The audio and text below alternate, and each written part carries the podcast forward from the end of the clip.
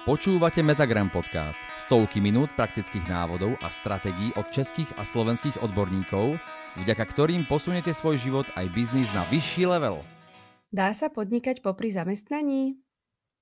Mnohí ľudia nie sú v práci spokojní a rozmýšľajú nad zmenou života. Práca v zamestnaní ich nenaplňa a chceli by podnikať, ale ako to urobiť? Niektorí by radšej volili skončiť pracovný pomer a naplno sa venovať novému podnikaniu. Je to ale dobrý nápad? Čo je výhodnejšie, dať výpoveď alebo podnikať popri zamestnaní? V prvom rade je dôležité vedieť, že áno, podnikať sa dá aj popri zamestnaní. Tým myslím to, že žiaden zákon to nezakazuje. Je tu však jedno obmedzenie, o ktorom hovorí zákonník práce a to, že ak chcete podnikať v tej istej oblasti, respektíve podobnej oblasti, ktorá by mohla byť považovaná za konkurenciu pre firmu vášho zamestnávateľa, potom môžete tak urobiť len s jeho súhlasom. Zamestnávateľa musíte písomne požiadať o povolenie na takýto typ podnikania a on s tým musí písomne súhlasiť. Je dôležité, aby ste mali o tom doklad pre prípad možných sporov v budúcnosti.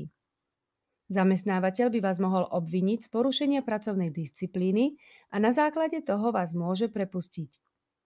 Ak vám zamestnávateľ do 15 dní od doručenia žiadosti nedá žiadne vyjadrenie, je to považované za súhlas. Treba si uvedomiť, že ak podnikáte a aj pracujete na plný úvezok, určite nebudete môcť svojmu podnikaniu venovať toľko času, koľko by ste chceli. Potom aj vaše podnikanie nebude tak rýchlo napredovať. Niekomu však na rozbeh podnikania stačia 2-3 hodinky denne a to sa naozaj dá stihnúť aj popri zamestnaniu. Urobte si plán, čo všetko budete musieť urobiť a koľko času to bude vyžadovať. Ak sa to dá, pokojne zostaňte v zamestnaní a rozbehnite svoj biznis vo svojom voľnom čase. Navyše peniaze, ktoré vám zo zamestnania plynú, sú pre vás finančnou istotou v čase, kedy ešte nemáte žiaden alebo len veľmi malý príjem z podnikania. Iste máte plán, kedy začnete zarábať, no realita môže byť odlišná od vašich predstav. Čo vás podnikanie bude stáť z hľadiska odvodov? Každý živnostník platí odvody do zdravotnej poisťovne, sociálnej poisťovne za určitých podmienok a tiež daň z príjmu. Ako je to však, ak ste zároveň zamestnaní? Do zdravotnej poisťovne počas roka nemusíte platiť žiadne predávky, pretože zdravotné poistenie za vás platí váš zamestnávateľ. To ale neznamená, že nebudete odvody do zdravotnej poisťovne platiť vôbec. Platby počas roka sa nazývajú predávky, to znamená, že po skončení zdaňovacieho obdobia, ktorým je kalendárny rok, zdravotné poisťovne urobia tzv. ročné zúčtovanie zdravotného poistenia a na základe toho, aký ste mali príjem zo živnosti, vám vypočítajú výšku zdravotného poistenia, ktoré budete musieť zaplatiť. Áno, v Metagrame sa dozviete vždy viac. Odvody do sociálnej poisťovne taktiež na začiatku neplatíte, ale až keď za rok 2022 dosiahnete vyšší príjem než 7266 eur.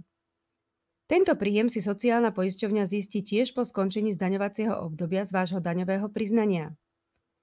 Ak váš príjem bude teda vyšší než 7266 eur, potom budete od 1. júla 2023 povinní platiť aj toto poistenie, a to až do 30. júna 2024.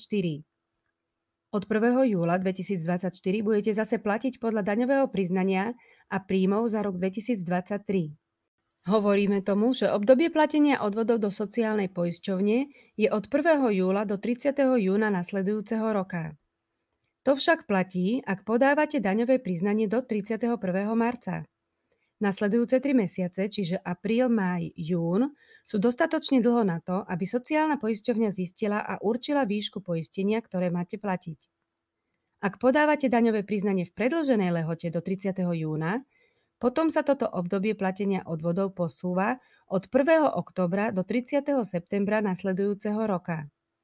Sociálna poisťovňa nerobí ročné zúčtovanie poistného, preto vypočítané sumy odvodov sú konečné a musíte ich platiť, aj keby ste v ďalšom roku mali príjmy podstatne nižšie. Rovnako ako zo mzdy, tak aj z príjmov z podnikania platíte daň. Zo mzdy ju platíte mesačne, ale z príjmov z podnikania je to až po skončení zdaňovacieho obdobia. V daňovom priznaní uvediete všetky vaše príjmy za celý rok, tie sa spočítajú a následne vypočítate daň. Ako podnikateľ si môžete od príjmov odpočítať výdavky týkajúce sa podnikania, a to buď reálne alebo paušálne.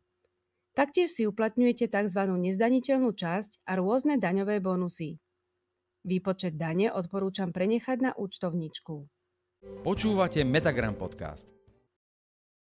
Ak ste si ako podnikateľ založili živnosť, môžete ju v prípade, že sa vám nebude dariť, ľahko zrušiť alebo aj len pozastaviť.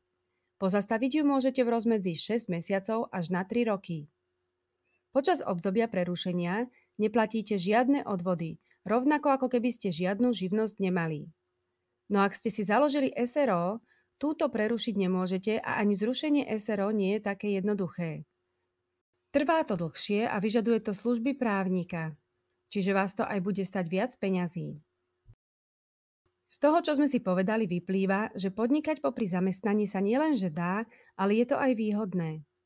Nie jeden dnes už úspešný podnikateľ začínal práve takto. Nebojte sa ísť do toho. Na začiatok určite odporúčam skôr živnosť než SRO. Ak neviete, ako si živnosť založiť, môžete osloviť aj niektorú z firiem, ktorá sa na zakladanie živností špecializuje. Možno sa pred vami otvárajú nové možnosti a postupne nadobudnete s podnikaním nové skúsenosti. S dobrým nápadom naozaj môžete zmeniť svoj život, a to nie len finančne. V niektorom z nasledujúcich videí si na konkrétnom príklade porovnáme zamestnanie a živnosť z hľadiska platenia daní a odvodov. Ďakujem, že ste si pozreli toto video. Počúvali ste Metagram Podcast, výber z videí vzdelávacej platformy Metagram. Pre plný zážitok navštívte stránku metagram.sk a získajte ho na 7 dní zdarma.